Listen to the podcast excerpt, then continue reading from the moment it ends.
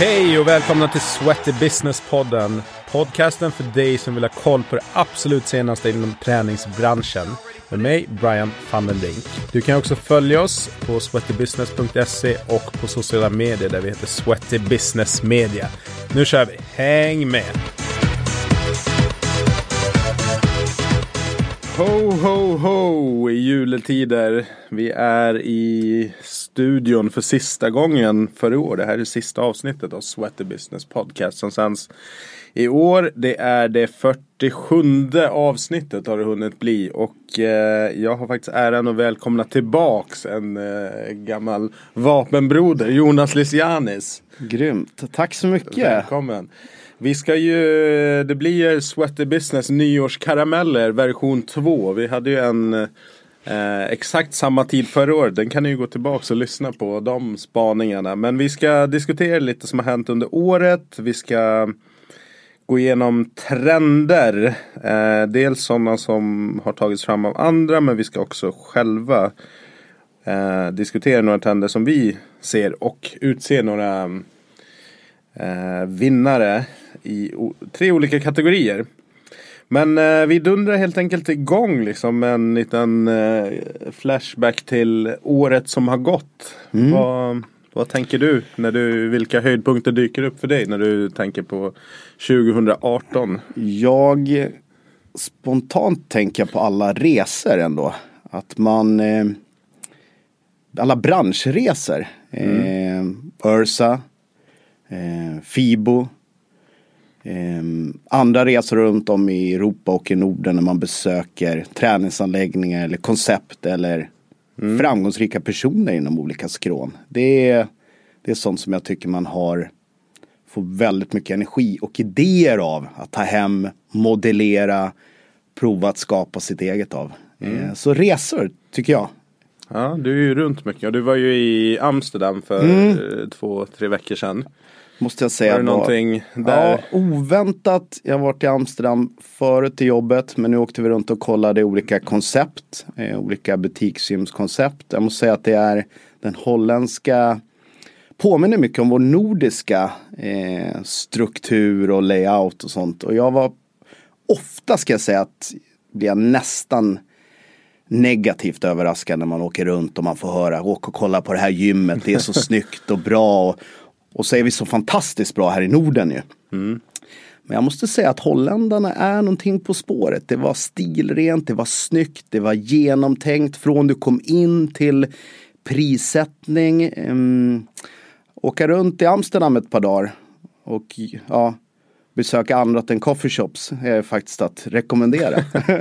Ja, men härligt. Vi hade ju Scandinavian Club Business Day som en seminariespår på fitnessfestivalen för framförallt för gymägare och chefer, beslutsfattare som jobbar i träningsbranschen. Då hade vi ju Barbara Denbach från Amsterdam som driver High Studios som är butiksgymskedja numera i Amsterdam. Så att det var ju väldigt intressant att höra på henne och den föreläsningen finns ju på Sweaty Business Play-kanal som ni kan hitta. Riktigt länkad bra. Från hemsidan och man kan ta del av de föreläsningarna som var där i efterhand. Tipsar om det. För egen del, året som har gått så absolut, resor. Jag har inte gjort så många resor. Var ju på Ursa som då var i San Diego och så var vi i Los Angeles några dagar innan för att spana, så att det var ju superkul. Om jag ska kolla specifikt på svenska gymmarknaden, träningsmarknaden, så känns det verkligen som ett år där det verkligen börjar hända grejer, mycket som har diskuterats kring butikgym, prismodeller, medlemskapsmodeller, att det faktiskt börjar hända. Vi ser aktörer vågar bryta ut vissa tjänster och liksom inom citattecken låsa in dig i en betaltjänst så att du kan ta del av ett grundutbud, men för att ta del av något specifikt koncept så behöver du addera lite extra till ditt medlemskap. Så det är mer differentierade medlemskap Och kanske flexiblare strukturer också, så man kan gå ut och in ur ett medlemskap lite enklare. Jag håller med. Och sen också att hitta fler och fler intäktsströmmar för tränarna. Att kunna leva på det som för många varit en hobby. Att kunna ta klivet med båda fötterna in. Man börjar kika fler och fler, är lite modigare nu, börjar kolla på olika anställningsformer. Man hittar produkter och koncept då där man kan få en ökad intäkt per timme. Än att sälja en timmes PTs till exempel. Så att jag håller med dig, det känns som det är liksom mognare och det händer saker. Jag tror också att det drivs av att konsumenterna faktiskt är vana med den här typen av modeller från andra tjänster som de konsumerar, så att det är inte så konstigare än att du ska flyga och du liksom, ska du kunna ha möjlighet att välja sittplats, ska du kunna checka in, ska du ha bagage, alltså att du betalar för det du vill använda egentligen. Så att det är ju bara logiskt att när tidigare varianten där man liksom betalade för allt i ett medlemskap som bara rullade på och du var uppbunden, den känns på utdöende på något sätt till förmån för mer flexibla. Jag tror att det bara kommer göra så att faktiskt att det blir mer lönsamt, för att folk kommer bli mer trogen, för att du använder de tjänsterna som du behöver och du är beredd att betala som konsument faktiskt lite mer för att få riktigt bra men väldigt specifikt på ditt intresseområde. Så att, ja, spännande tider, det lär ju rulla på här så det bara smäller om det. Men om vi går in på trender som ändå ganska mycket summerar vår samtid och framtid. Och vi har ju valt här i den första delen att kolla på American College of Sports Medicine. De gör ju en årlig trendspaning som är väl den mest omfattande i branschen, där de har skickat ut en enkät till över 2000 fitness industry professionals. Så det är alltid från PTs till ägare av olika koncept och gym och så vidare, så har man svarat på massa grejer. Då har man sammanställt det i en topp 20-lista. Men topp 10-listan kommer jag räkna upp här. Och sen kommer vi gå igenom, diskutera 3 utav dem som vi har valt att djupdyka i. Och topp 10 då. 1 är bärbar teknologi, alltså wearables. Apple Watch och pulsmätare, stegmätare. Gruppträning. Och här har de då definierat det som träningspass med fler än 5 deltagare.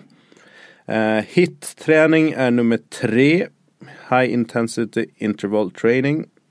Vi har träning för äldre, kroppsviktsträning på 5:e plats, utbildade tränare med giltig certifiering på 6:e plats.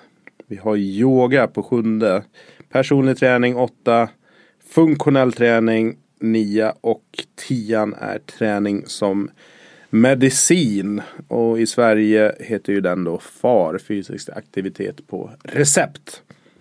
Men som sagt, 10 stycken är på den topplistan. Vi tycker ju när vi har diskuterat att vissa av de här går ju in i varann, och dessutom också för att begränsa snacket här så har vi djupdykt i 3 stycken. Så du kan ju inleda, Jonas, med den första som vi vill. Ska jag ta min passion eller den som är etta på listan? Du får välja. Ja, men jag tar min passion då. Ja.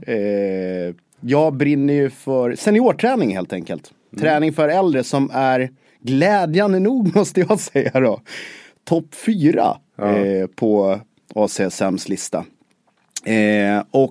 Men jag brinner ju väldigt mycket för seniorträning, och jag vet inte om det är för att jag själv börjar bli äldre, dock bara 44, eller att folk i min omgivning blir äldre, mina föräldrar och så vidare. Eller, att det finns en enorm potential i den här målgruppen kopplat till affärsutvecklingen på våra träningsanläggningar. Jag är förvånad, måste jag säga, att inte fler har uppmärksammat den här målgruppen kopplat till medlemskapens längd, small group trainingen, alltså gruppträningen som ligger här på listan, PT, olika PT-produkter. Det finns en enorm potential. Det här är ju en målgrupp som nu när 50-talisterna och sen 60-talisterna blir pensionärer så kommer vi vara uppväxta med träningsmiljön. Mm. Det kommer inte vara något konstigt att man går och tränar på en träningsanläggning, till skillnad från mina föräldrar och mor- och farföräldrar där de tränade i skogen istället kanske. Mm, och det är en målgrupp som växer. Sverige, Norden växer och den här bulken blir så stor och man missar ett öppet mål, måste jag säga. Vi är nästan lite irriterade. Mm. Det är så grym potential också för PT, så att många PT som jag jobbar med har ju en svårt att få upp vardagen eller att vardagen blir så lång. Men det här är ju en målgrupp som tränar dagtid. Mm. Det är en målgrupp som kan ha god ekonomi. Sen kan det vara de som har väldigt dålig ekonomi också. Men finns ju en fantastisk potential i den här målgruppen. Förutom att det är en fantastiskt skön målgrupp att ha på träningsanläggningarna. Mm. De är jäkligt härliga helt enkelt. De är inte så stökiga, det är inte så mycket pulver som sprids i omklädningsrummet. Nej, det kan man väl säga. De tar hand om prylarna. De är sista generationen med hyfs kanske. Ja, mycket möjligt. Nej, men jag tänkte med det här med, om vi börjar med ekonomin, så har ju det också varit en sån grej och en sån miss som många gör. Att man tänker pensionärer, det måste vara förenat med rabatter, de har lite pengar. Och absolut, det finns fattigpensionärer och liksom folk som har dålig ekonomi, men jag tror i Sverige så ligger 70 eller 80% av all rikedom, alltså alla pengar tillgängliga, ligger i 55 och uppåt. Mm. Så såklart så har de levt ett hyfsat långt liv och byggt på sig, men så kapitalet är ju egentligen inte hos 20-25-åringarna som de flesta jagar och liksom som är bulken kanske på väldigt många koncept och gymanläggningar. Så att jag tror det är också en jättemiss att göra. Sen såklart, man måste utgå ifrån vart man själv bedriver sin verksamhet.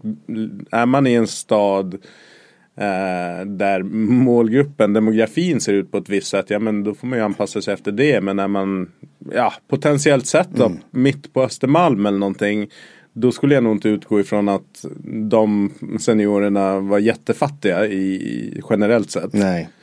Men vi kan ju jag har en kompis nu som har drivit träningsanläggningar i Sundsvall. 4 stycken träningsanläggningar. Men såg ett sånt tryck från seniordelen. Mm. Och seniorerna känner sig kanske inte alltid helt hemma på en traditionell träningsanläggning. Och precis som det här vi har pratat om tidigare och kommer säkert komma in på idag, det här med butiksgymskoncept, att lyfta ut specifikt innehåll på en traditionell anläggning och göra det ännu fördjupat och ännu mer passionerat någon annanstans. Har Mats då, som driver Move i Sundsvall, startat Still Strong, som är ett rent butiksgymskoncept för senior, och har nu i Sundsvall på 3 månader om haft öppet har de 220 medlemmar. Wow, det är ju som en välfylld CrossFit-box på några månader. Bara. Exakt, så det finns en enorm potential, men det jag kan bli lite less på ibland, det blir nästan att den här målgruppen anses, inom citat, inte vara så sexy för PTs att jobba med. Mm. Och jag personligen tycker det är hål i huvudet, att man missar en fantastisk målgrupp. Så att det är väl något som det gläder mig att den är 4 på listan. Mm. Det finns någonting där. Jag tror det är bara i sin linda. Jag tror det är en trend som bara i sin början. Nej, men jag läste på lite här om seniorer, lite rapporter som har gjorts, så just att många lever längre, de vill vara fysiskt aktiva längre, de har mer pengar än tidigare generationer seniorer, apropå då beteenden, att de tidigare seniorgenerationen har inte haft det så fett, för att egentligen riktiga rikedomen, det rika Sverige, det är ju liksom, det är inte så länge sedan Sverige var ganska fattigt land liksom, utan det är ju de senaste 40-50 åren som vi har fått en riktigt stark ekonomi på bred bas i landet. Så nu kommer ju de här seniorerna som ändå har det relativt gott ställt, så att man har möjlighet att konsumera, så att man vill ju göra saker långt upp i livet. Kollade också för några år sedan i Norge, var en artikel i Dagens Näringsliv att seniorerna lämnar mindre och mindre arv efter sig, alltså rena pengar. efter sig. För att de är mer aktiva och kan göra grejer härligt, och bränner pengar på ett annat sätt än de stoppar på hög och dör liksom med en stor kassa. Så att beteendena ändras. Och sen just det här med varför vill man träna människor som är precis som en själv då? Alltså just det här att man inte tycker att jag kan uppleva att många PTs och tränare vill träna atleter, man vill träna folk som ska prestera. Men det är en ganska spetsig och smal målgrupp. När jag jobbade som PT så hade jag några seniorkunder. I efterhand så här, det var ju inte tråkigare att träna dem. Nej. Och sen var det inte heller den här nidbilden kanske av en skranglig pensionär som inte kan göra någonting, utan jag absolut begränsade i vissa saker, så det var ju inte en massa hopp och liksom utmanande grejer på vissa sätt, utan det fick man ju anpassa, men annars var det ju fantastiskt, tyckte jag. Så sen har ju liksom vetenskapen stödjer också det här, man tränare som tränare kanske man inte går igång på att liksom träna folk i maskiner som man gjorde med seniorerna för liksom 10, 15, 20 år sedan. Just det. Idag tränar man ju seniorerna på att liksom belasta dem på ett helt annat sätt. Mm. Man har övningar som är precis lika liksom funktionella, om vi ska använda den flosken, som man tränar en elithockeyspelare med. Det är väl få tränare idag som får en senior som sitter hemma hela dagarna, så kommer till gymmet så sätter man dem liksom och jobbar genom bara maskiner, utan det blir ju mer vetenskapen stöder också det man kanske som tränare tycker är lite roligare träning idag, det man kanske var lite rädd för förut, att belasta, absolut, jobba med högre tempo. Få en senior att göra en knäböj, en marklyft, man var ju livrädd för 10-15 år sedan. Idag är det ju mer kanske så här, shit, man kliver nog upp på saker och man går nog upp och böjer sig ner i hemmet. Det är kanske dags att göra det på gymmet också. Så att det kanske är en större trygghet också idag. Det blir roligare att träna då.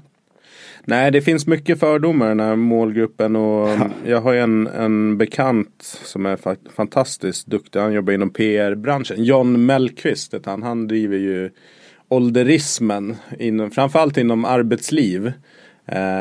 Och både han och jag är ju inom marknad och reklam, och där är ju extremt tydligt att liksom, i princip är du närmare dig 40-strecket så blir det extremt mycket tuffare att hitta nytt jobb, att du anses förbrukad, vilket han gör ju en grym liknelse just ur kompetensperspektivet, liksom skills, att de bästa kockarna, det är ju inte 20-25-åriga kockar, utan det är ju de som har kommit upp typ 60 år. Alltså du är en blandad mix av erfarenhet och kunskap och liksom praktiskt jobbat med under lång tid för att liksom bemästra ditt yrke. Och varför skulle det vara annorlunda liksom i ett kompetensområde som är marknadsföring, reklam? Varför skulle du bli sämre? Absolut, du kanske inte har helt full koll på hur en 20-åring agerar, men det finns ju kollegor och liknande som kan hjälpa till med den förståelsen. Ja, sen tror jag, det är ju bara branschen skriker efter äldre tränare också, men vi kanske inte på liksom pensionärer, vilket i och för sig inte heller vore helt fel kanske i recession och som på golvet så, men folk hör ju av sig till mig ibland och frågar som är liksom 30 och 40 plus och hör av sig. Jonas, jag vill fundera på att byta bransch. Är det för sent ute? Är det någon idé? Och jag bara så här, fan, du får gärna vara 10 år äldre. Ja. Folk skriker efter personliga tränare som är över plus 50. Precis som man behöver en mix av kön, ursprung, etc. Ha liksom dynamiska team på anläggningarna. Jag tror det också är liksom min förhoppning är liksom att medelåldern även på tränarna, i tränarskårerna där ute, kommer öka. Så att det måste man ändå säga att Friskis är fantastiskt bra på. Verkligen. När man kommer in på anläggningen där. Vi var ju senast i fredags och tränade på en anläggning. Vart mottagen en som var nog närmare 60.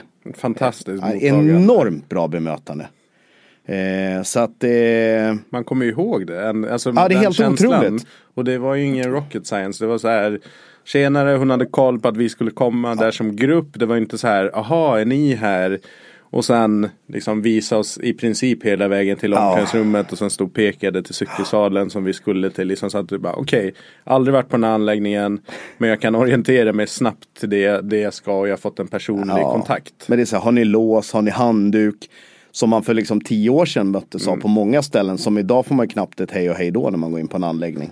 Så att det finns mycket spännande här. Absolut. I de äldre målgruppen alltså, eller äldre åldersgrupperna. Ja, ta det som ett stalltips från Jonas Lisianis. Ja, gör det.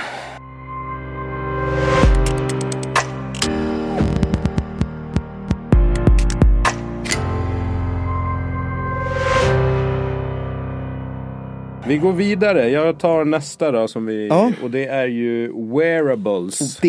Det ser jag på när jag sitter och jobbar med Brian lite grann här ibland, så ser jag att det här är hans ämne. Det är skärmar, det är laddare, det är grejer jag aldrig har sett förut. Så här har vi förstahandsinformation. Här känner jag själv att jag kan bidra med någonting, men minimalt jämfört med. Det är lätt att bli pryltokig. Ja. Nej, men det är kul. Nej, men wearables i det här sammanhanget då är ju bärbar teknologi som man har med sig för att mäta, följa upp, bevaka på olika sätt. Och historiskt så är det kanske typiska varit stegräknare, pulsmätare, och sen har det liksom blivit allt mer avancerat till exempel nu då Apple Watch som följer egentligen allting du gör och egentligen tolkar allting du gör, så att du behöver inte alltid berätta för den att nu ska jag knappa in här, att nu ska jag springa, utan den känner av på hur du rör dig, så tolkar den att det här, nu är Brian ute och springer, så att men hur som helst, wearables den kommer ju upp, och motiveringen att eller det var ingen motivering så, utan det var bara ett konstaterande. Och det är väl inte så konstigt, tror jag, just att nu är det ju integrerat i väldigt mycket. Till och med din telefon trackar ju faktiskt en hel del aktivitet om du har den inställd så att den också kan stegräkna och så. Så att det har väl på ett sätt blivit mer tillgängligt, att du behöver inte köpa någon annan pryl. För nu är det mer en kombo utav någonting du redan använder, en mobil eller en klocka som du förmodligen kommer med dig på det mesta, så att det blir ganska enkelt.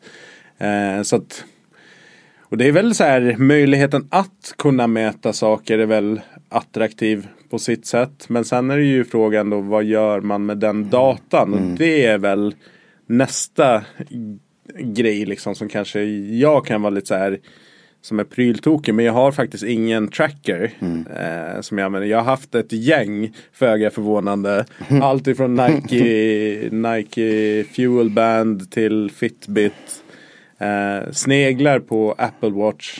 Mitt problem där är att jag gillar ju klockor och jag gillar ju att matcha det ut efter vad jag har på mig. Är det sportigt så vill jag en sportig klocka. Är man mer dressad så vill jag ha en mer klassisk klocka. Och då blir det svårt, för att Apple Watchen är mycket, men den är ju inte så klassisk i sin design. Så att för mig, då går den lite bort. Men vad tänker du kring wearables? Jag tror att, om man tar lite på utmaningssidan, så tror jag lite som du att det finns ju jättemycket olika information. Men jag tror det handlar mycket om för klubbarna eller för individen och så vidare att hitta liksom, hur använder vi det? Eller hur tar vi hand om informationen? Det är lite grann som när man jobbar med fystester. Ett test är ju inget test. Det säger bara någonting om nuläget. Det intressanta är ju när man följer upp med ett återtest för att se vad som har hänt. Och lite grann ser jag det på samma sak. Det är en sak att mäta, se hur många steg, det är väl kul. Eller hur långt vi kom, eller vilken snittpuls, eller hur vi flyttar trösklar och så vidare och så vidare. Men hur använder vi den informationen? Inte bara skjuter ut massa info. För då är det som att göra ett test. Det säger... För mig är ett test, inget test, 2 test. Och det är någonstans den delen jag tycker är intressant, när man börjar hitta vägar som är enkla. Men det är ju helt klart enormt spännande. Jag tror man mer och mer kommer... Jag är ju en sportnörd och jag ser att inom idrotten har man ju kommit mycket längre kring det här. Om vi tar med inom fotbollen exempelvis. Ja. Finns det inte en Champions League-match idag om man inte får reda på vilken snitthastighet de har haft, fotbollsspelarna. Topphastighet... förflyttningar, riktningsförändringar Du, liksom, men då har de ju också någon i klubbarna som tar hand om informationen. Sitter och analyserar datan. Och analyserar. Och till och med idag, om vi ser inom Premier League exempelvis i England, att man liksom till och med rekryterar spelare efter den här typen av information. Vad saknar vi i laget? Mm. Vilken spets bygger vi? Och lite grann, det är väl liksom kanske inte där vi går, men den tendensen att ta hand och värdera och nyttja informationen. Jag tror det är där vi är, liksom precis står nu någonstans liksom så här. Nu kan vi få en massa information, men hur använder vi den? Mm. Och det som är det man ser som jag tycker ändå är kul lite grann, som jag såg i Holland nu bland annat, är att man fler och fler av de här butiksimskoncepten kan man väl säga, som integrerar exempelvis puls och intensitet och sådana saker, börjar ändå hitta lösningar ut mot medlemmarna eller de som kör den här, där man förmedlar den och kanske kan använda den för att flytta trösklar och sådana saker. Men, och det är väl spännande, men jag tror det finns lite att tänka till på för att få det enkelt och användbart. Det är som du säger, jag har ju också väldigt mycket saker och köper på sig saker, men man hinner ju knappt börja innan nästa grej kommer. Så liksom det går inte heller att 7 appar för en aktivitet. Så att liksom... Jag tror verkligen du slår huvudet på spiken där, enkelheten, att det måste nästan vara så här sömlöst att du inte ens behöver tänka på det, alltså om det ska funka, för att som du säger, om det ska vara en klocka där så ska du dra på blåtanden och sen ska du upp en app, alltså du håller på 5-10 minuter innan du ens kan sätta igång med din aktivitet. Om det då till exempel om vi tar gruppträningsformatet, ja, du har ju de som är tekniskt kunniga och som kanske kommer regelbundet, som men de löser sig själva, men tänk dig bara 5 pers som har teknikstrul innan en klass, om nu då tekniken är en del utav upplevelsen i konceptet. Då blir det helt plötsligt att då ska instruktören stå där och hjälpa folk igång för att de faktiskt ska kunna ta del utav hela träningsupplevelsen. Alternativt ha någon annan liksom supportperson som kan hjälpa till, så att. Och där är vi ju verkligen inte idag. Inte, alltså det finns ju många koncept och liksom olika leverantörer som har olika pulslösningar och liknande. Men det är ju inte sömlöst och det är ju inte smidigt. Det finns fortfarande för mycket som kan strula för att man bara ska kunna... Hej, jag glider in på salen, typ skannar min klocka på en cykel eller någonting och sen kör man, eller liksom lägger sin mobil... på cykeln och så kör den igång allting och registrerar. Men dit kommer vi nog komma. Absolut. Men just nu är det ju lite för bökigt för att få det att flyga på stor nivå. Sen är det som sagt var frågan, vad gör man med datan? Där är ju intressant, det var ju ett stort test som ett försäkringsbolag, Vitality, i UK. Jag har gjort ett test på jäkligt mycket människor. Jag vet inte om det var 40 000 människor i UK, USA och Sydafrika. När man då testade olika incentiv egentligen, motivationsfaktorer för att röra på sig mer. Då gjorde man en Apple Watch kampanj. Där de som deltog i den här skulle få i princip sin Apple Watch gratis om de genomförde ett visst antal aktiviteter över en viss tid. Och då, just den här studien visade ju på då att jag tror folk aktiverade sig 40% mer under den här kampanjperioden. Med bara egentligen motiveringen att de skulle få den här Apple Watchen gratis som de då fick. Och då trackades alla deras aktiviteter via klockan så att man kunde se. Och det här var ju över alla möjliga åldersspann och olika typer av personer. Och det var ju genomgående 40% ökning. Om vi diskuterar så här folkhälsa och... Till exempel då friskvårdsföretagen, Henrik Johansson presenterade ju på Scandinavian Club Business Day, så att i andra året på gymnasiet så är det 12% av tjejerna som kommer upp i en fysisk nivå som är miniminivå, och det är en låg miniminivå, så att det är bara 12 stycken som kommer upp i en aktivitetsnivå, och på killarna var det runt 32%, så att vi är en enorm tickande bomb där. Så det är intressant då hur teknologi kanske kan hjälpa till och lösa det här i framtiden. Och just, jag tror att det behöver ligga någon slags reward inbakat i det, att lite what's in it for me, varför ska jag aktivera mig, varför ska jag gå istället för att åka en elskoter i Stockholm. Så den tycker jag är intressant att se vad det kommer bli, men jag tror också att det måste vara förenat med att man får någon vinning av det personligen, förutom då förbättrad hälsa, för det verkar ju inte bita på folk. Man vet att man borde röra på sig, men man gör det ändå inte. Nej. Det är väl först nu, jag vet inte hur många rapporter och hur mycket upplevd liksom. Jag tar bara skolan, mina barn som går i skolan. Det är väl först i år någonstans man har börjat liksom taga på allvar det här att liksom pulshöjande aktivitet i skolundervisningen. Och jag vet liksom hur länge har man pratat om det. Det är väl bara att tänka på hur mycket piggare själv man blir efter man har tränat. Man behöver knappt liksom forska på det, tänker jag. Och ändå implementerar man inte. Nej. Och knappt nu. Och utvalda skolor, och det ska vara rätt rektor som tror på det och så vidare. Och inte ens då gör man det. Nej. Så att jag håller med dig. Det kanske måste in mer mutor till svenska folket, helt enkelt. Ja, mer mutor. Det kan väl liksom vara att har en aktivitet att du får sänkta försäkringskostnader. Ja. Så att det finns konkreta saker som kan motivera dig till att aktivera. Det är också intressant att mycket av politiken handlar, hur ska vi korta vårdköerna, och man ska tillsätta mer resurser till vården och sådär, men alltså det skenande tåget utav människor som kommer av problem som är hälsorelaterade av fysisk inaktivitet och liksom dålig koll på sin hälsa. Det spelar ingen roll hur många miljarder som skifflas in i sjukvården. Det är väl bättre att kolla på hur fan kan vi stoppa så att de inte ens kommer in där. Och när du, som du säger, det är ju en ganska, det är en no-brainer. Alltså få igång folk fysiskt hyfsat regelbundet, så slipper ju rätt många av de här sjukt onödiga grejerna som kommer in och belastar vården. Hjärt- och kärlproblem, fetma till viss del, och det finns massa grejer som fall och lyckorna för äldre och så vidare och så vidare. Jag håller med. Men jag tror också skolan måste, nu är inte jag det var ju länge sedan man själv gick i skolan, men jag tänker så här, den klassiska skolgympan, dels dras den ner på sina håll.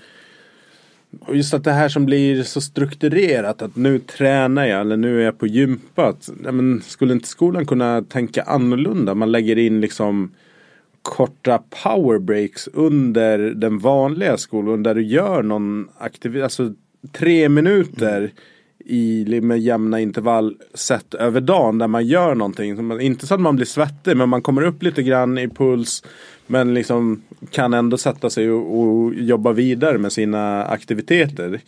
Och där finns det så mycket kul nu, gamification-delar som nu, men det, på tal om det digitala, om det kan liksom öka lusten eller kulfaktorn då, så finns det ju så mycket där att nyttja för att implementera rörelse i vardagen eller i skolgången, exempelvis räkna olika saker eller tävlingar eller annat liksom lusthöjande liksom yttre motivation, så att säga.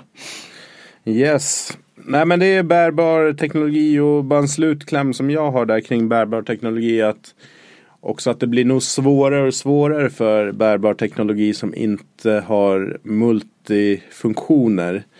Att det måste, alltså man orkar inte ha ett pulsband, en klocka, en stegräknare. Alltså att ju mer du kan baka in, desto bättre, tror jag. För att annars blir det bara någon grej som till slut kommer bli liggande där, så att så enkelt som möjligt. Man blir jävligt tung i löpspåret annars.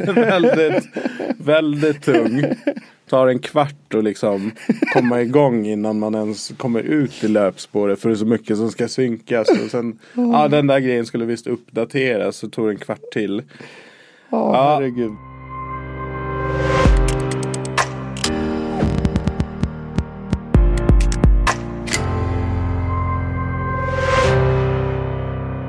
Vidare till sista då. Ja. Kanske den intressantaste på många sätt. Ja, det är ju gruppträning. Och sen kan man ju tolka det på olika sätt. Men det är ju från 5 personer och uppåt. och vi tolkar in mycket mängd olika saker i, men jag tolkar framförallt in den här enorma boomen med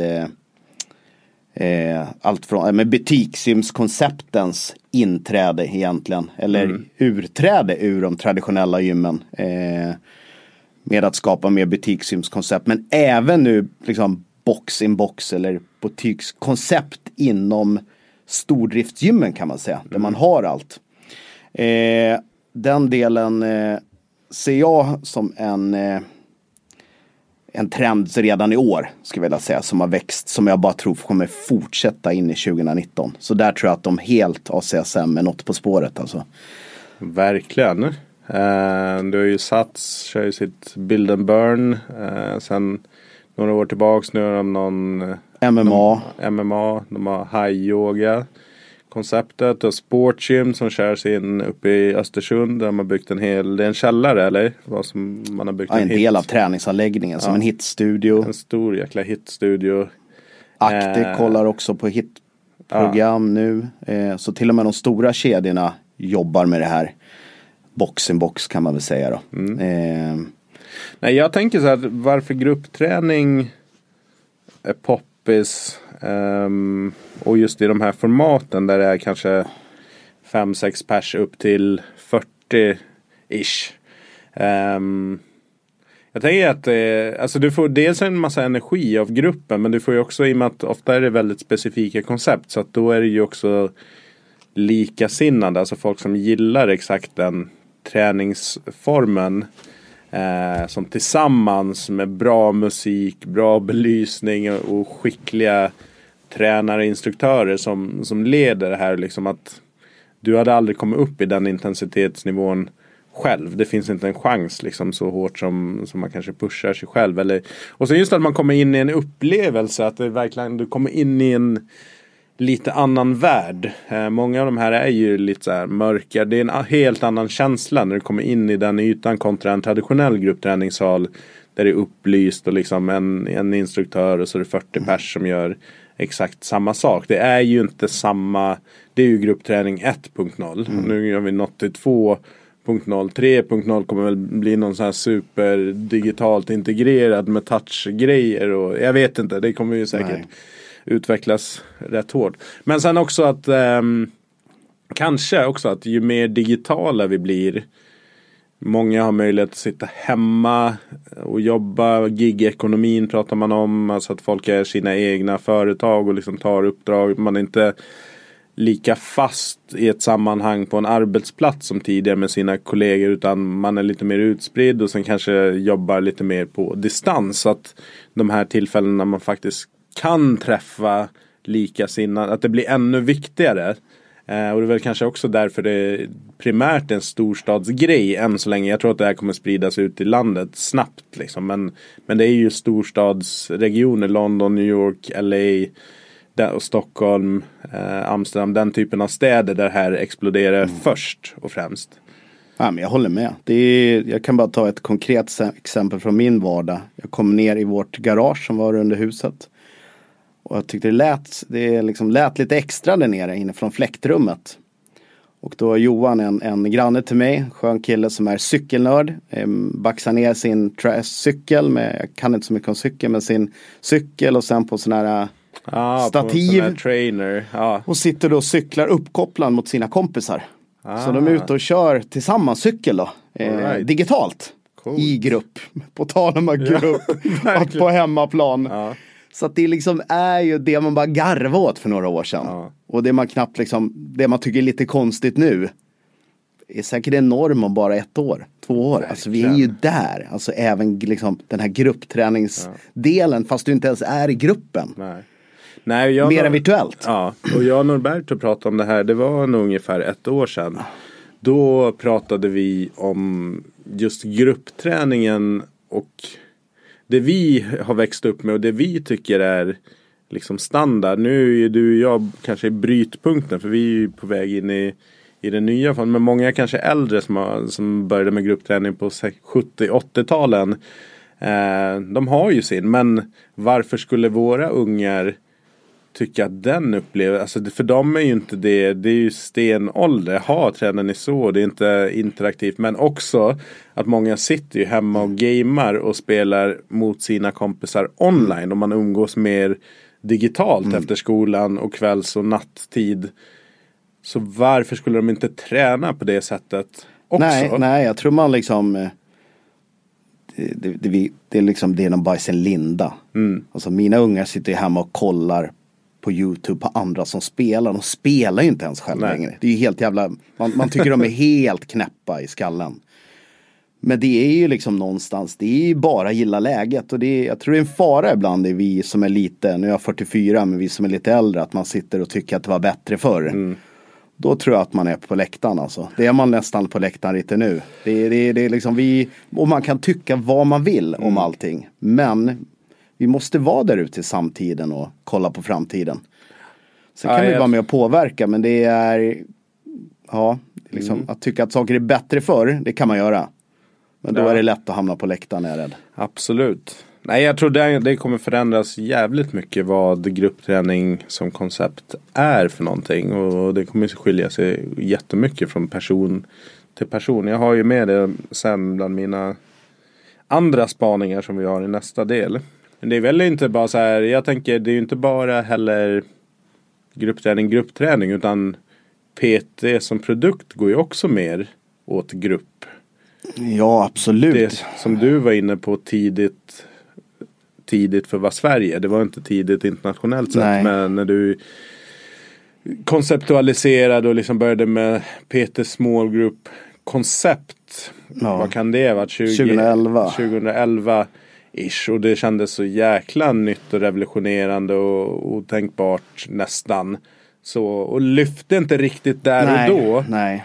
Men nu liksom så är det ju en helt annan grej. Ja, jag har ju med på det på lite min fortsatta trendlista både tillbaka och framåt. Men den här typen av gruppträning som jag varit inne på som är från small group 3-6, team training 7-12, den här...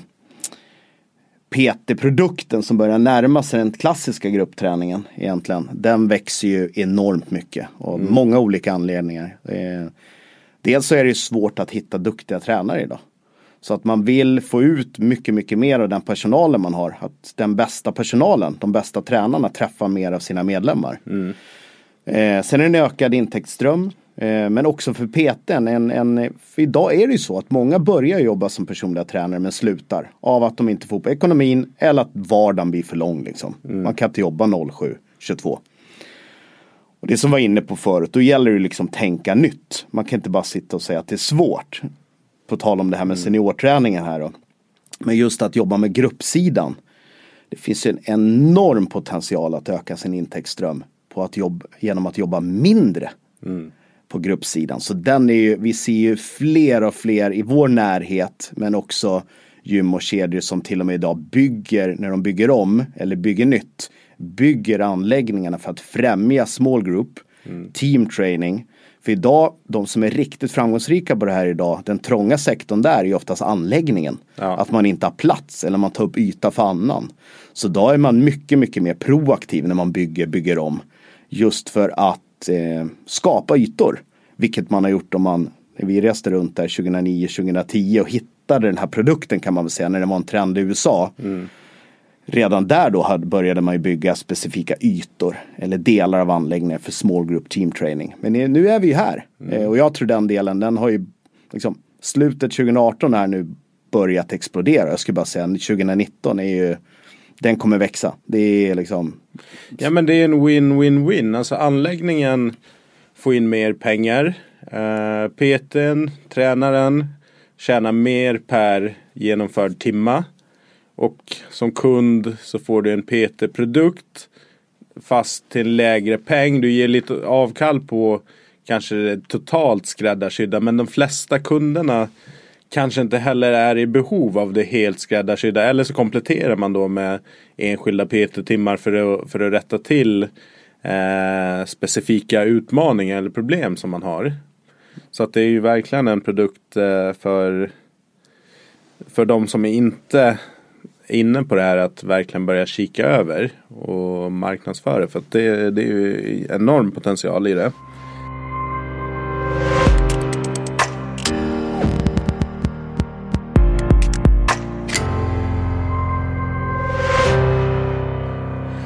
Bra, vi går in på den sista delen som är egentligen våra awards kan man säga för året. Och vi har 3 kategorier då som du och jag på varsitt håll. Så vi kommer utse varsin inom de här 3 kategorierna. Inte lätt. Nej. Årets trend, det är årets profil och det är årets gym/koncept. Dundrar rakt in i årets trend. Vad har du där? 2018 eller tänker du kommande? Eller ja, hur? Som du ser framåt. Jag har ju varit inne på det redan. Jag har ju ett gäng olika här, men jag får ju bara välja en. Jag skulle vilja fortsätta spåret vart vi är inne på. Den här delen med gruppträningssidan eller small group teamtrainingen. Tränare som tränar små grupper, 3-6, 7-12 inom olika specifika koncept. Nischade, kommunikativt duktiga tränare som gör det här. För det ser vi som en extrem nyckelfaktor. Att det räcker liksom inte vara en PT och gå runt med en visselpipa och en caps fram och bak och liksom ta tid för 30 sekunder och ropa rotera. Utan det krävs mycket, mycket, mycket mer idag för att bli framgångsrik på det här koncepten. Alltså rent kommunikativt och strukturerat och kunna programmera, kunna jobba, skala övningar och progression och regression. Och det liksom tar det till nästa nivå också. Inte bara skapa en grupp och liksom köra, utan... Och gör det där i farten. Att man ser att någon inte kan hantera en övning så bara snabbt kunna... Du gör så här istället, eller du... Jättesvårt är det. Det här är liksom... Det är ofta det jag ser i alla fall. Vilka som är mest framgångsrika och få smågrupp att funka är sådana som kommer från gruppträningssidan, den traditionella gruppträning med större grupper eller fystränare som har jobbat med lag, där man är van och duktig på att se, uppmärksamma och bekräfta individen även fast det är en grupp. Man är också bra på att skala övningar, att snabbt kunna justera, få den svårare, mer utmanande eller krävande, men också åt andra hållet såklart, få den lättare, mindre krävande och utmanande.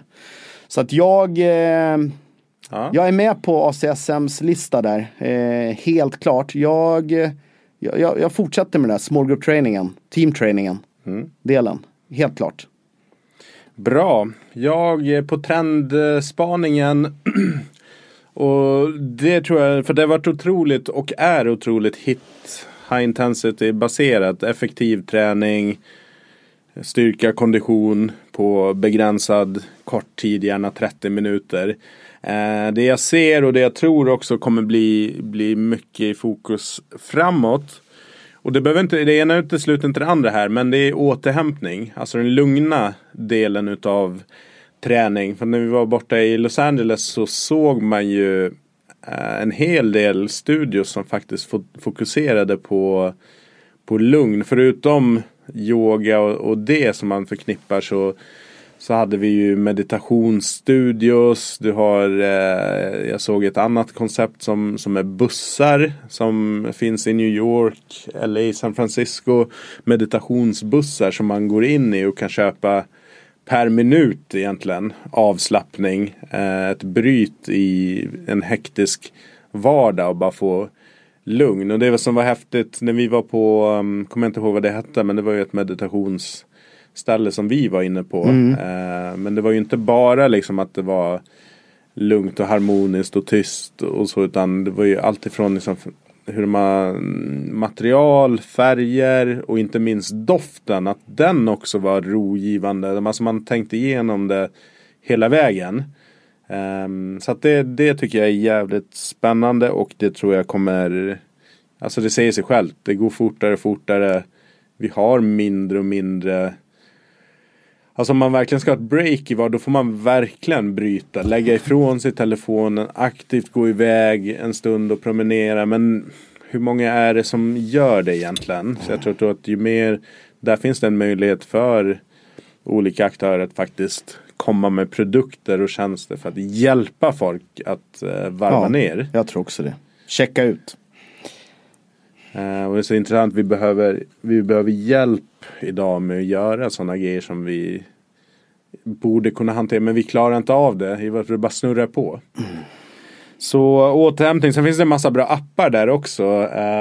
Headspace är en sån meditationsapp. Jag laddade ner den men har inte kommit igång med att använda den, men det är också så här korta meditationssessioner som man kan göra i sin ensamhet. Men vi drar vidare till årets profil då. Ja, den är också super svårt och det blir väldigt liksom personligt sådär. Ja. Jag har så många här, men en person som jag skulle vilja lyfta som kanske inte är superkänd mer än i nördkretsar här i Sverige kan jag ta är en amerikansk fystränare med mera. Han heter Brett Bartholomew som jag tycker är fantastiskt bra. Mm. Som jag nu också kommer få hit faktiskt i vår. För första gången till Sverige. Så det blir jättebra. Men han är duktig på mycket, men det som jag tycker sticker ut som är som inte heller alltid så sexigt i vår bransch, men som är så extremt viktigt är den här coachingdelarna. Han har ett boktips som jag får ge som heter Conscious Coaching. Riktigt bra.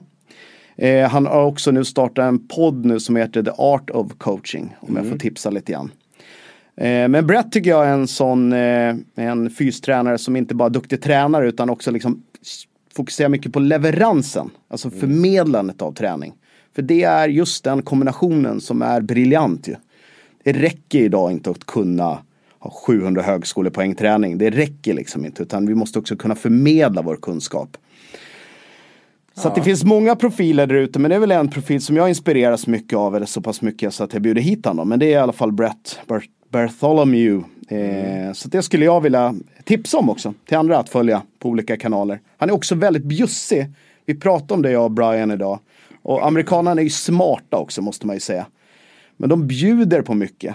Sen säljer de ju också grejer. Men de är briljanta på att liksom ge också. Inte bara jättelite, utan ge ganska mycket information. Och sen vill man fördjupa sig, så är de väldigt duktiga på att sälja det också. Så att jag kan säga att många fystränare har mycket att lära av Brett med andra amerikanska fystränare, både killar och tjejer, vad det gäller rent, liksom, få en ekonomisk snurra i sin verksamhet. Verkligen.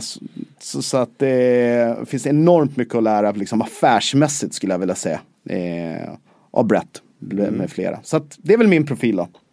Ja, men bra, och jag tycker det är intressant den businessdelen, för att det finns många duktiga tränare och inspiratörer där ute i Sverige också som är jäkligt bjussiga med övningstips och grejer, men jag kan ju heller inte låta bli att tänka på att det där är ju också en business som skulle kunna gå och göra saker med.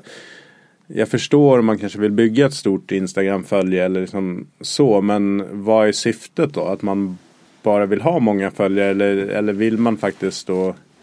Jag personligen hade ju förmodligen haft någon endgame med det, att sälja utbildning eller sälja whatever i slutändan. Så att där, som du säger, där finns det mycket för svenska coacher och inspiratörer att lära sig utav, att faktiskt kanske inte ge bort all sin kompetens gratis. Det finns ju så mycket bra digitala kanaler där man kan förmedla och få intäktsströmmar via också. Ja. Så att och jag tycker inte i Sverige är vi lite rädd för att ta betalt för saker, men för tusan, hur många tränare och kompisar känner vi inte som liksom lägger liksom 50 till 100 000 per år på resor och lära sig, man köper nyaste litteraturen, man lägger tid och så vidare, och jag tycker absolut man ska liksom kunna profitera på sina kunskaper också, och inte att det ska vara så jäkla fult att ha betalt. Nej, verkligen inte. Jag tänker så här, jag är ju inte aktiv just nu i alla fall som tränare på det sättet, men skulle jag ta betalt för varje gång jag får ett mejl eller ett PM på någon social kanal där folk vill ha tips och råd kring olika saker som rör träning och så, då skulle jag kunna dra in lite pengar. Inte jättemycket, men en del. Men då tänker jag de här som gör väldigt mycket i sociala medier framförallt och delar, men de måste göra en massa sådana. Så att okej, men jag tror att folk är beredda att betala för det också, en rimlig peng. Så att, men nu kommer vi in på andra saker, men just det där affärsmässiga kring träning, jag tycker att det är... Det finns så enormt mycket mer att hämta från oss i träningsindustrin och träningsbranschen. Men också skapa en kultur. Kulturen innan och tidigare har det varit, och fortfarande i stor grad är ju mycket att du gör väl det här för att det är kul. Ja, absolut. Men kul betalar i alla fall inte min hyra och förmodligen ingen annan poddlyssnare heller. Nej.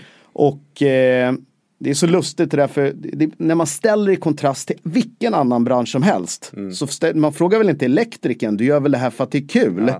Eller min diskmaskin gick sönder förut. De kom hem, jag fick en faktura på 1500, det tog 5 minuter. Vi är ju specialister, precis som han är specialist på min diskmaskin. Och det varumärket diskmaskin. Så varför, liksom, det blir nästan löjligt tycker jag ibland affärsmässigt när man jämför med någonting än någon annan bransch. Så att det är från hobby till yrke, det är på väg, men vi behöver bli bättre.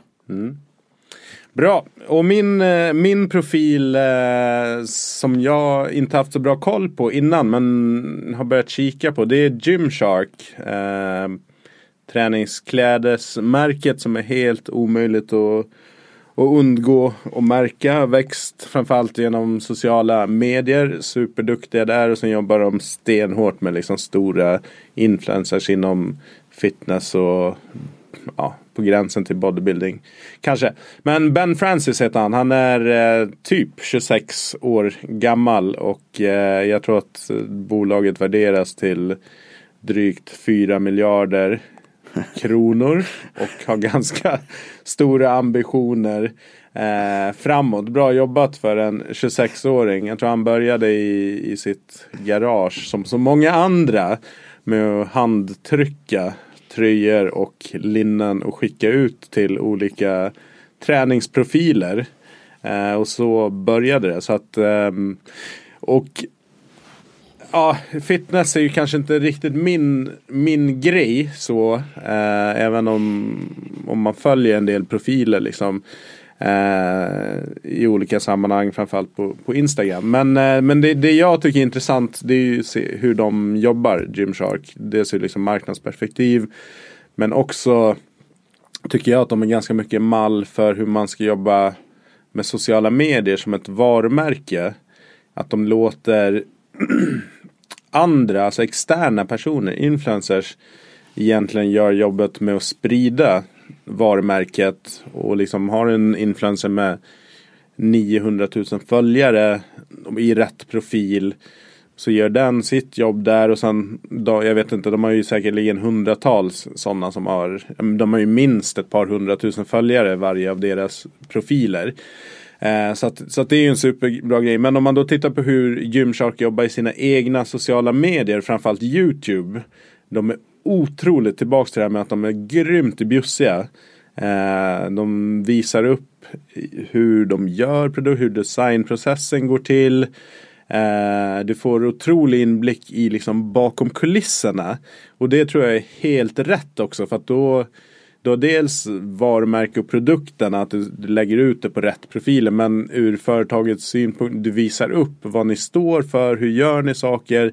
Det blir väldigt likeable, att fan, det här är ju inte bara någon jävla muskelnörd där som sitter, utan det är jävligt snyggt kontor, det är genomtänkt, processer, jäkla massa expertis som finns in-house. Så att där visar de upp otroligt mycket bakom kulisserna. Så att hatten av till dem. Och sen har de då Gymsharks egna kanaler, och där har de en viss typ av innehåll, och sen har du Ben Francis själv som har jättestort konto på Instagram, men hans YouTube är ju också såklart kopplat till Gymshark, men då handlar det mer om han som entreprenör, hur han har byggt företaget. Så det, man har också valt olika stories att berätta, som olika YouTube-kanalerna gör olika jobb. Så att jag är jävligt inspirerad utav det, och han har ju sjukt stora ambitioner på att det ska vara gymvärldens svar på Nike och Adidas. Så jag tror säkert både Nike och Adidas är jävligt sugna på att köpa upp dem, för att de växer ju så det bara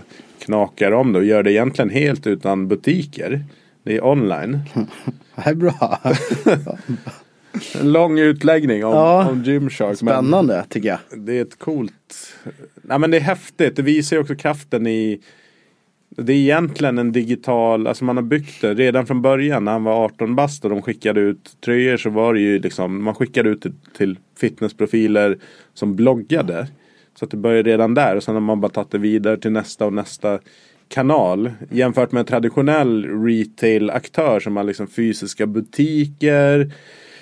Alltså det är ett jäkla maskineri och stora kostnader som ligger där. Nu är Gymshark stora kostnader, absolut. Men som sagt, de slipper ju hela butiksutmaningen egentligen. Och säljer slut på sina kollektioner. Och sen gör de pop-up-grejer under en viss begränsad period i olika städer. Och det blir liksom timslånga köer för att komma in och köpa produkter. Samma grejer som du kan köpa online. Det är som Apple Stores inriktningen. Ja, det är verkligen det. Ja, men jag tror som du att man kan, oavsett intresse av kläder eller inte, så man kan ju, det är ju den här typen av stories eller utvecklingar som man kan sno idéer och inspireras av till andra implementeringar av oavsett produkt egentligen. Att man måste kika utanför vår bransch, för det tycker jag väl på, om jag tar på utelistan då, utan att ha en utelista idag. Så är väl jag lite grann där att man alltid gör som alla andra gör. Ja. Och är det en, där vi sitter och poddar nu, så är det 2-3 gym inom 100 meter. Och det är väl nästan ingen skillnad förutom priset. Ska jag säga, om du tar bort logger och färg. Ta bort logger och färg, så det skulle kunna vara vilket gym som helst. Ja, och problemet är att öppnar upp ett fjärde gym här nu, så är det sannolikhet nästan likadant. Ja. Samma produkter, ungefär samma utbud. Jag tror det liksom är... Alltså min utelista, utan att jag fick uppgift att ta fram någon, är att alla gör samma sak. Ja. Jag tycker det är jättespännande de här som vågar sticka ut och tänka annorlunda. Helt annorlunda. Och det, dit måste vi också nu med inom träningsvärlden också börja tänka nytt. Jag träffar väldigt mycket gymägare nu på slutet som är innovativa. Och det kommer hända saker vad det gäller produktpaketeringar, prisstrukturer, lönestrukturer, alltså folk, det finns väldigt många innovativa där ute, men vi måste ta nästa steg även i träningsbranschen nu. Det går inte bara att jobba med pris. Nej, bra. Så kika in Gymshark, framförallt deras YouTube, tycker jag är häftigt. Sista kategorin, gym/koncept. Ja, jag kanske inne på... Vi pratade om det här lite grann, jag och Brian, innan, och jag var lite inne på hans gymkoncept från förra året. Men top of mind för mig ligger fortfarande, jag måste ändå säga Barry's. Barry's Bootcamp, kanske Orange Theory, Soul Cycle, men Barry's Bootcamp om jag får välja en. Och med det också den här butiksgymskoncepten som är renodlad anläggningen som det är. Eller den här... ska man säga, mutanten av det med box-in-box. Så. För är det någonstans, det måste man ändå säga att Barry's, på tal om att göra bra marknadsresor, i stort sett alla, även jag kom på mig själv och säger idag, när man pratar box-in-box eller teamtraining eller small group, så nämner man liksom i förbifarten alltid Barry's-konceptet. Även om det inte är Barry's. Nej. Så alltså, det måste jag ändå säga, då har man ändå lyckats med någonting på tal om det här med mallen för, ja, för exakt. Det man... Barry's lönemodell, Barry's smoothiebar-koncept. Så att det måste man ändå lyfta på hatten. Och jag skulle säga Barry's, och med det också då butiksgymsdelen så. Sen är ju inte det lätt. Och det skulle jag också vilja slå ett slag för. Och det vill jag att Sweaty Business och Brian ska sätta upp här. Det är mer liksom branschresor. Men vi var ju här nu i samband med Ursa på LA på en butiksgymstour. Ja. Och det vi besökte på listan 16 olika butiksgym. Och det är ju svårare än att bara öppna ett butiksgym. Vad det nu må vara för någonting. Det är liksom, det kräver väldigt mycket eftertanke. Så att men jag skulle säga Barry's, jag säger butiksgyms ganska såklart för mig, top of mind i alla fall. Ja. Återkoppla till det här med resor, att det finns i planerna på att göra en det är briljant, avstickare till USA under 2019. Vi kommer erbjuda folk att haka på och sätta ihop en liten turné och inspireras, besöka och diskutera, umgås under ett par dagar. Så att vi återkommer kring det helt enkelt. Årets koncept för mig är Peloton. För de som inte har koll på det så är Peloton då ett företag som levererar, som kör hemmatränings... Ja, de har studios i New York, cykelstudios, men deras stora business nu och framförallt framåt är ju hemmaträningskoncept där de har man egen cykel med en jättestor 32-tums skärm så att du, ja, ni ser det framför er, och sen har de tagit fram ett löpband, också samma koncept där med en stor skärm framför ögonen. Och sen har de då tools, alltså hantlar, vikter, ja, gummiband och liknande som man kan köra styrka och rörlighet bredvid cykeln. Och deras tjänst är egentligen dels hårdvaran, cyklar och cyklar, löpband och prylarna, men framför allt att det är en streamingtjänst så att du kan få, ja, men butikgym feeling och upplevelse fast du har det, får det hemma.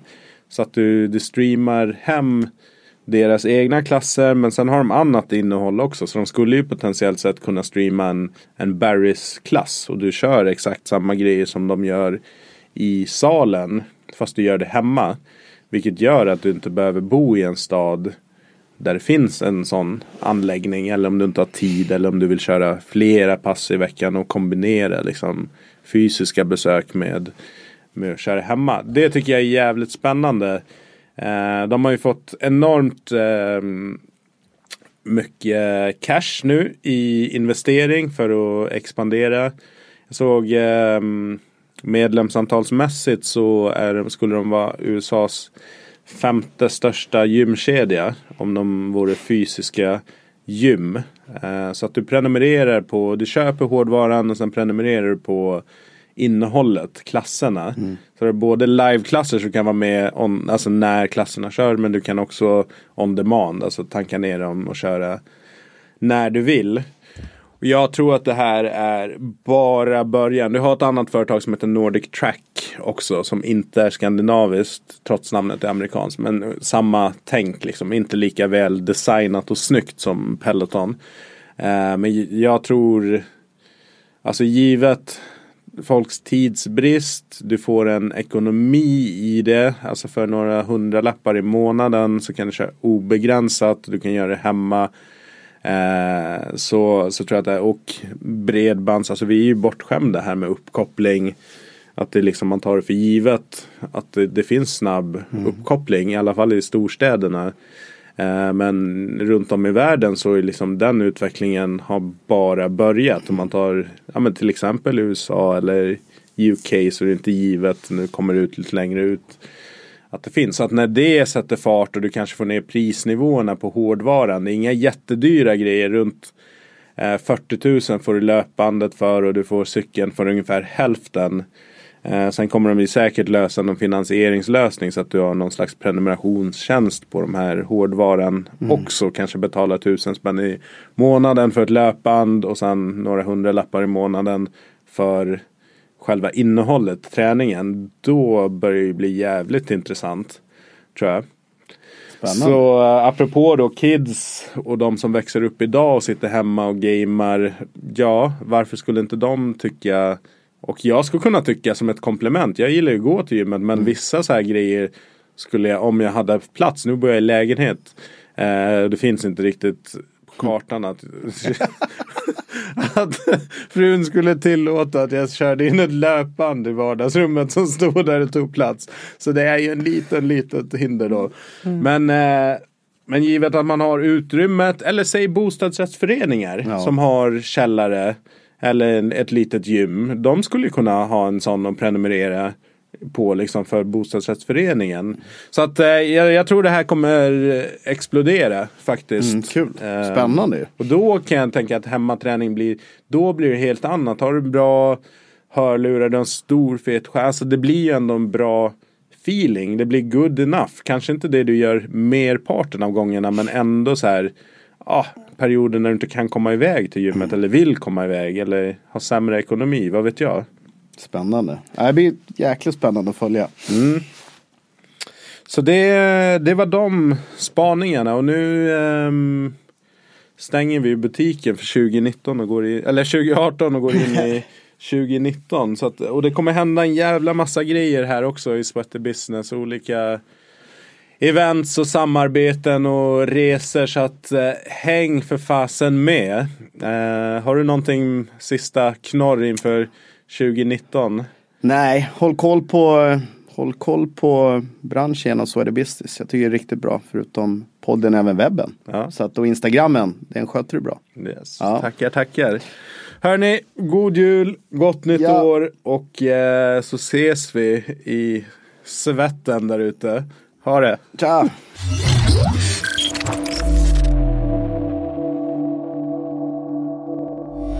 Vill du haka på oss i vardagen och ha koll på det senaste inom träningsbranschen, så surfa in på sweatybusiness.se eller följ med på våra sociala medier där det är dagliga uppdateringar, i alla fall vardagar.